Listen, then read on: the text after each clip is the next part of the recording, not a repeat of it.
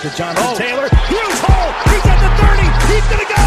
10, 5, touchdown. Jonathan Taylor made a man miss the line of scrimmage and then runs it into paydirt. The one-handed INT. Are you kidding me? Kenny Moore. What a play by Nyheim Hines.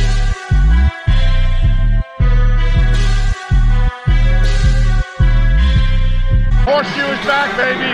The horseshoe is back. What is going on, Colts Nation? Welcome back to another episode of the Bring the Juice Colts podcast. Well, this offseason, the Indianapolis Colts had a lot of needs, uh, lots of positions they had to fill. They had to figure out what they were going to do at. Those positions included a quarterback retiring in Philip Rivers, a left tackle retiring, and also some other positions that we really felt like the Colts needed to address. So, in this video, we're going to kind of talk about how the Indianapolis Colts address some of their biggest positions of need. I already mentioned a couple of them on the offensive side quarterback, left tackle, also throwing in edge rusher as well was another big need on the defensive side. And then also, you know, felt like the Colts needed maybe another playmaker at tight end or wide receiver. The Colts elected to bring back T.Y. Hilton, so they really didn't do much at wide receiver. But Derek, how we're going to do this is we're going to just kind of start on the offensive side, work our way over to the defensive side, and kind of mm-hmm. look at the ways that the Indianapolis Colts helped to really solve those biggest positions of need this offseason. So we'll start obviously with the quarterback, the most important position in all of sports. The Indianapolis Colts went and traded for a quarterback, they traded for Carson Wentz. They gave away a third round pick in the 2021 NFL draft and a conditional second round pick that could turn into a first round pick depending on a few stipulations. If you're curious what those stipulations are, I'd be I'd encourage you to look those up. I don't have them right in front of me, but you know there's some certain criteria that have to be met there. So Derek, let's start there with how the Colts address the quarterback position and also drafting a quarterback there in round number six in Sam Ehlinger. What are your overall thoughts on how the Colts approach the quarterback position this offseason and how they eventually decided to address it? Yeah, I mean, that's absolutely right. They dealt with uh, getting Carson Wentz and obviously drafting Sam Ehlinger. You know, Carson Wentz, you know, you kind of feel like a lot of uh, Frank Reich decision there. Reich probably did see what was going down in Philadelphia and felt that he was able to get under the skin of them uh, and allow Ballard to work his magic, and he felt that he could get the best out of Carson Wentz. And you know that's ultimately the biggest question, right? Is the ultimate question of this whole season is what kind of Carson Wentz are we going to get? It's been the biggest question, and that's going to remain the biggest question throughout the entire year. Is just what kind of quarterback did we actually get? You know, I mean, it's kind of weird that we're having that conversation, right? Because, you know, we had Philip Rivers, who the year before he came in had a god awful year. God awful year. 23 touchdowns, 20 interceptions. I mean, the guy just was a shell of his former self. And, you know, ever uh, there were the majority of Colts fans kind of agreed that, you know, that there's a point where you know, he had a terrible offensive line. Coaching staff didn't really help him with running the offense the way he wanted to. You know, it's it's just kind of weird that, you know, some people forget those things for uh, for Wentz. It's kind of the weird thing. Like, you know, Wentz has been good every year of his career except this year. And then, you know, everybody's like, oh, I, I wonder if he's actually that good anymore. You know, it's it's kind of weird. It's the same thing as Philip Rivers. So I can't wait to have more conversations like that with Colts fans when people start questioning Carson Wentz. But in addition with the draft, with getting Ehlinger, you know, again, just like what the Colts did with a lot of positions this offseason, have really just shored up the depth you know, making sure they have extra guys there. Sam Ehlinger will be the third and final quarterback, it sounds like, on the roster, and he's going to be the one to battle it out with Eason in training camp and everything else. So, overall, I like what the Colts are doing here with the quarterback position. They got depth, they got the guy who they believe can lead this offense for, you know, five to 10 more years down the road. So, I like what we're doing here. I think, you know, purely from a talent standpoint, the Colts definitely got better, right? I mean, you go from a nearly 40 year old immobile quarterback, as good as he was in that second half of the season for the Colts, yeah. he had a lot of limitations. I mean, we even would say it like you knew he wasn't going to sneak it. He was dealing with that toe injury. Credit him, he fought through that. But you never knew you knew that Philip Rivers was never going to be a threat of the ground, right? And the thing with Carson Wentz, now there's questions like you mentioned about this past season was a bad season for him, but I mean, this guy has shown traits to be, and I can even say it because Colts players have said it, Andrew Luck like, right? In the way that he physically is gifted in the way that he can extend plays, the way that he can just work some magic and really when there's, you know, making plays when there's really nothing to be made. That's just the type of quarterback that he is, the type of athlete that he is. And Derek, I think this just opens your offense up so, so much on top what of you that, can do. I right. do want to ask you because Lawrence brought this up he brought this up. How would you feel if the Colts started running a triple option offense in the oh red zone? Because I mean, now you surely, have a quarterback that you actually have to somewhat yeah. be okay with him moving. I mean, you know, you have Jonathan Taylor on the, on the back end and Hines and Mack on the wings, and then Wentz right there in the middle, running that triple option offense. I mean, that would – really screw a lot of teams up. I think if we were able to run that in the red zone, that could be like yeah. an unbelievable red zone opportunity. Absolutely. Yeah. And that, that just goes to show all the new wrinkles that you can implement into your offense with Carson Wentz now. Like yeah. there's so many more things that you can do. I mean, just looking at like some of his film and some of his highlights, like there was a lot of times where I was like, man, Wentz can actually move pretty well. He can actually run pretty well for as big as he is. Yeah. He, he's a very mobile quarterback a lot of times. I think that just helps you a lot with what you're able to do on offense and be a lot more unpredictable on offense as well. And, mm-hmm. you know, mm-hmm. same way with Sam Ehlinger. I mean, honestly, I and somebody brought this up. I can't remember who did. Multiple people have brought this up, but one person brought this up to me first. Like for a scout team, like when you're going against some of those quarterbacks like Allen, Lamar, some of those guys like that, I mean, Ehlinger is kind of in that same mold. He's a much of so much of a scrambling quarterback, and you just really didn't have that with Jacob Eason last year, right? As your mm-hmm. scout team quarterback, and I think that will help tremendously, regardless if he does beat you know beat out Eason for that backup spot, which we kind of are like probably not, but if regardless, right? Yeah. He you can use him in those ways to really prepare your defense, I think, a lot better to yeah. face off against some of those quarterbacks. So I like the way that the Colts addressed that. I know at first I, I was funny, Derek. I was looking back at our, I guess your initial reaction to the Sam Ehlinger pick, and you were just like, I don't understand this pick, but yeah, we didn't more, understand it at first. right. The more that Ballard like explains it, the more that like people begin to explain it to me, it makes a lot of sense for what the Colts want to do you know, and have a quarterback. Honestly, you said it, Derek, before. Have a quarterback that fits more of like Reich's scheme, right? The yeah. type of quarterback he likes, like in Carson Wentz. Sam yeah. Ehlinger has some of those qualities as well in terms of athletic ability. All right, let's move on though to left tackle because this Derek was one of the most heavily debated ones before the draft, during the draft, and after the draft.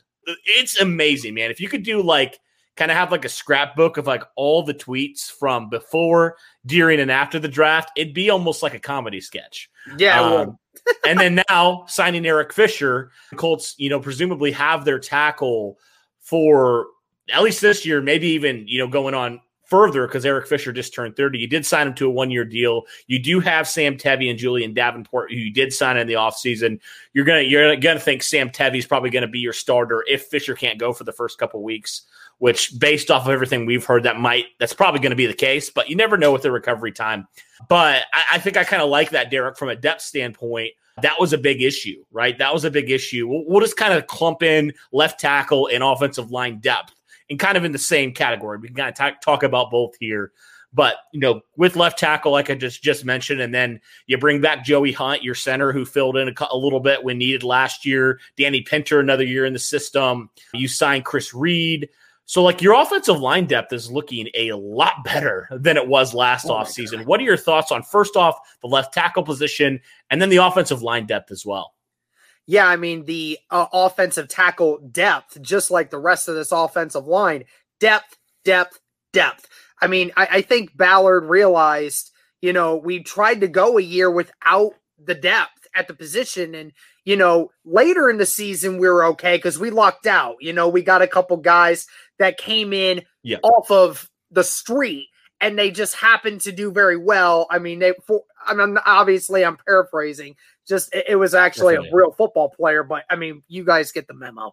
But Yeah. nevertheless, like, you know, he actually went and said, okay, I can't bank on that this year. I Right. have to make sure that Right. my line is ready and good to go. Right. And that's great that the Colts have a situation now where if something tra- tragic were to happen, then it's good to at least have a backup plan. At least you have something in place to where, okay, we know who's coming in. We understand how good or bad they are. We know what it is. Like I think, I think almost every rational Colts fan would tell you. I mean, even Zach Hicks will tell you that he would rather have Sam Tevi blocking than he would have had Le'Raven Clark or Chaz Green blocking. Oh, oh yeah. okay? oh, So there's that. And, you know, again, with the Fisher stuff, I'm, I'm going to be honest, Cody. I think a lot of people are actually going to be surprised how quick Eric Fisher's back. yeah. I think a lot of people are going to quite be quite surprised because remember with the new timeline they did with the new doctor that came up with a new method on how to treat an Achilles, Yep. six to nine months, and nine months is the supposedly the long term for, this kind of January from January and when Yeah, he did tear like, it. July slash October. Yeah, and so anywhere in between. So what they're thinking is that you know he'll come back mid August sometime. You know, get some training in and things like that. Start testing it, make sure it's all good. I mean, honestly, if the rehab goes really well and it, and apparently it goes that way, there is a good possibility this guy might only miss two weeks. He might only Right. miss two weeks of the season at the most. I mean, that would be a great thing. Obviously, I'm not going to bank on it, but I know we're all kind of thinking the nine month is the regular thing for it. But getting back to the original argument, I, I like that you got Eric Fisher, a guy who can definitely hold his own. He is uh, pretty much, I would say, pretty close to a replica when it comes to Anthony Castonzo in a lot of ways. You add the depth, not only at the position, but at the all of the positions on the offensive line. So overall, I think this unit as a whole, especially at the left tackle position, so much better than what it was last year. Two things I forgot to mention: Will Holden, who Chris Ballard even mentioned. I don't know if you you listened to uh, Stephen Holder and Zak Keefer's interview with Chris Ballard. They kind of had him on their podcast. It was it was really cool insight. But he mentioned Will Holden. He said we thought he played really well in that Pittsburgh game, so I wouldn't count him out either. You know, to be some potential depth there as well. But also, yeah, you're right. You can't. I think Ballard really learned from that Pittsburgh game. You can't have those two guys being your starting tackles. If if something crazy happens like that, where one guy's injured, one guy goes out because of COVID, you're screwed, right? But like Mhm. this year, say that would happen again for whatever reason. Say Fisher was out, say Braden Smith was out. You have Sam Tevi who can help a lot more, and you have Will Holden. So you feel a little bit better, right, about your depth there at the offensive line, and that's huge. That's absolutely huge for what you want to do on offense, and that that doesn't limit you either. I think Ballard really has has figured that out. I mean. I would honestly feel comfortable with a lot of these guys stepping in in different roles. Julian Davenport's probably the only one I'm like, eh, no, please. But like, you know what I mean? Like Chris Reed, okay, I'm good with him playing a couple games. Danny Pinter played a couple games last year, filled in when needed. I feel fine about that at center. So that just goes to show the depth that that Ballard has built, and I think that is huge as well. Can't be understated. Um, but stick with the offense before- we switch over to the defense. We felt like the Indianapolis Colts needed to get better at tight end, right? We felt like they kind of last year with Trey Burton, it was a little bit of a band aid solution, just signing him to that one year deal. Well, the Colts go out and get a player in very similar in skill set a lot it, with a lot with Trey Burton in terms of the receives more of your receiving tight end. He's a good complement to Jack Doyle and Mo Alie-Cox. And we think he has a lot more upside than Trey Burton in this offense, right? I mean, Kylen Granson, we, we already talked to him. If you guys haven't checked that out, be sure to check out our interview with him. But I mean, he's a very confident guy in his abilities. Oh, right? yeah. And he should be because he's very productive at SMU. I think he's going to be thrive in this Frank Reich led offense. And uh, the Colts went out and got a playmaker at tight end, right? They got a receiving threat at tight end. We thought that was the biggest knock, really, at the wide receiver slash tight end position was just a playmaker. And it seems like, from all accounts, Kylen Granson could potentially be a guy like that. What are your thoughts on how the Colts address that tight end position with Kylen Granson? Yeah, I, I like Kylen Granson a lot. I mean, from that interview that you and I did with him, I mean, good lord, that dude has a lot of confidence in himself and in his ability. And he said it. I'm excited to get out there, play uh, in the horseshoe, get the ball thrown from Carson Wentz of all Mhm. things. You know, he he's hyped up, man. He's ready to go. And I, I mean, here's the thing. I, I mean, I know it's rookie mini camp. Obviously, there's a lot of guys that show out with their physical abilities at times like that, but you know, we saw the with the next pick series, and we saw how excited Frank Reich was to get Kylen Granson. I mean, he's been pushing for him for uh, for a lot of that draft process. That was Frank Reich's guy, Yeah. right? That was one of the few guys that he put on a sheet that said, "I want him." And Kylen Granson at the rookie minicamp, man, he showed exactly why Frank Reich felt that way. He uh, supposedly was the was by far and away the best rookie at the camp, and he was balling out. And like his routes were amazing, his ability to catch the ball amazing. I mean, everyone was just saying, "Wow!" When you watch this guy play, like how uh, really good he looks. Mhm. Like it's surprising he made it into the fourth round, is what they said. So wow. I mean, I, I'm really excited to watch this guy. And, you know, like you said, we probably aren't bringing Trey Burton back. And that's exactly why we wanted Granson. You know, a receiving tight end. He can do a little bit of blocking, but he's more there for the receiving. That's just what his game is. But, Yep. I mean, he's more athletic than Burton. He's younger than Burton. He doesn't have the injury history that Burton did. So you don't have to necessarily worry too much about that right off the bat again, I am like of all, almost all of the rookies that are in here. I think he is one of my favorites, and I I cannot wait. Maybe I have uh maybe I have a slight bias since we got to interview him. Maybe he's coming off on me a little bit, but uh nevertheless, I I am extremely excited to watch this kid play. I think he's going to be one of the few rookies that when he gets into the system right away, he's going to make an immediate impact on Mm. this offense. So I'm really excited. I'm interested to see how they use him, like in the red zone and stuff, right? Because Yeah. we know, I mean, he's not obviously not as tall as like a say Eric Ebron or somebody like that, but I'm interested to see if they utilize him in that red zone a They need bit. to keep using Mo Alie-Cox in the red zone, man. Yeah, He's six seven for a reason. Go Yeah, that's use true. the biggest guy on the field. Go use the biggest guy on the field and guess, I guess I'm more interested to see just how they use these tight ends for what the specific purposes are, right? Like, is Granson more of a we don't think maybe red zone, but like, is he, or are they just going to use him? Like, what are the different ways they're going to use him? He's I'm just decent intrigued. speed. He's not slow, but I mean, you know, I mean, I- could see some trickery being used for kind of like what Kansas City likes to do. You know how they like to run those shuffle plays a lot Yeah. in the red zone. I could see something like that for for Granson because you know he's obviously got really good hands. Who knows? We'll have to Yeah. see. I mean, I that's mean- the beauty of it. We don't. We're not Frank Reich. We don't know. Yeah.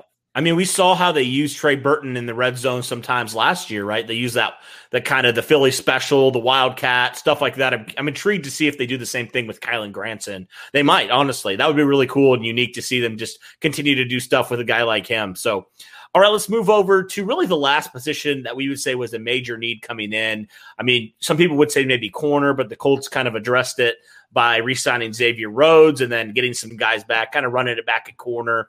But the biggest one that we would say was definitely the, the edge rush, right? The pass rush at the edge. The Colts really understood that. That clearly was their number one priority is to get better on the edge, especially after that Buffalo game where we said, look, the the the reason why the Colts lost, you can point to a lot of different reasons. The big reason why the Colts lost was because they couldn't get consistent pressure on Josh Allen. I mean, they couldn't. They frankly they couldn't. And you know, we, we had some young guys that we kind of liked, but like none of them had shown out yet for various reasons. So what does Chris Ballard do? He addresses pass rush in the first two rounds, right? He takes Kwity Paye, he takes Dayo Odeyingbo in rounds one and two. And he honestly thought that that uh, Dayo Odeyingbo could have been a first round talent as well, right? If he didn't suffer that injury. So Chris Ballard has really made a statement, I think, this draft. First off, to some of the guys that are currently on the roster, like, hey, just because you were a high pick doesn't mean you're guaranteed a spot. And mm-hmm. also, we understand you have to get to the quarterback consistently to be, you know, playing in January and even further on. What are your thoughts on how the Colts address the pass rush this offseason, especially in the draft? Well, I mean, I've seen a couple Colts fans mention it that, you know, due to the fact that the Colts are going to lose one of their potentially lose one of their higher draft picks next year due to the Carson Wentz trade. You know, you you you double dipped into defensive end because you may not get one next year that you necessarily like.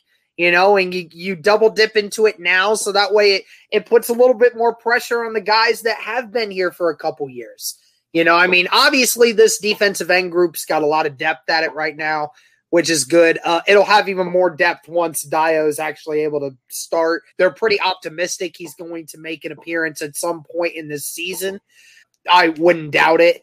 I, I would anticipate him probably coming back sometime in October slash November time. I mean, it was about the same time. His injury was right at about the same time that Fisher had it. It was a few weeks later, though. Yeah. But nevertheless, I mean, you know, I think both of these guys have great potential to be defensive ends for the future for Indianapolis.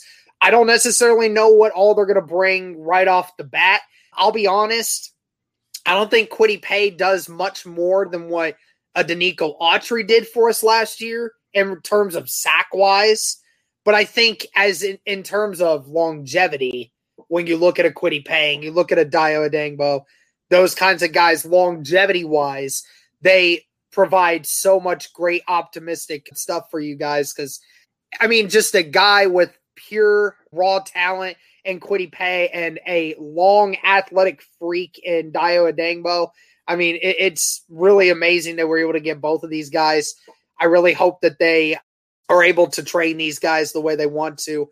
If they do, that those are the two uh, two guys at the very beginning that are gonna change this whole franchise around on the defensive side. And hearing that Kwity Paye is going to most likely get a lot of opportunities on that uh, right side with DeForest Buckner is uh, nice to hear. So I'm looking forward to it, man. I really like what this defensive end group can provide. Yeah, I mean, you said if he, you know, Denico Autry production. I mean, Denico Autry had eight and a half sacks last year. So if Kwity Paye can get eight and a half sacks as a rookie, I will take that. But I think with a lot of these positions, you may not see, except maybe a couple, right? Like with some of the draft picks the, the that uh, address some of these positions right away, you may not see much of a difference, right? You may not see much of a difference, but I think for long term success, this definitely has set you up well for the future, right? At defensive end, at quarterback, at tight end right? It's really helped you out in a lot of ways, getting younger and getting honestly more talented at this point. So, from that standpoint, I think that's why the Colts address these positions of need the way they did, because they feel like now their ceiling is a lot higher with these guys than it was with the guys they had last year starting at those positions. So that's kind of our look at the ways that the Colts address some of their positions of need. Let us know in the comments below what you guys think about all the ways the Colts address these positions. Yeah, I think that'll do it for this one, guys. Thanks for tuning in. And as always, go Colts.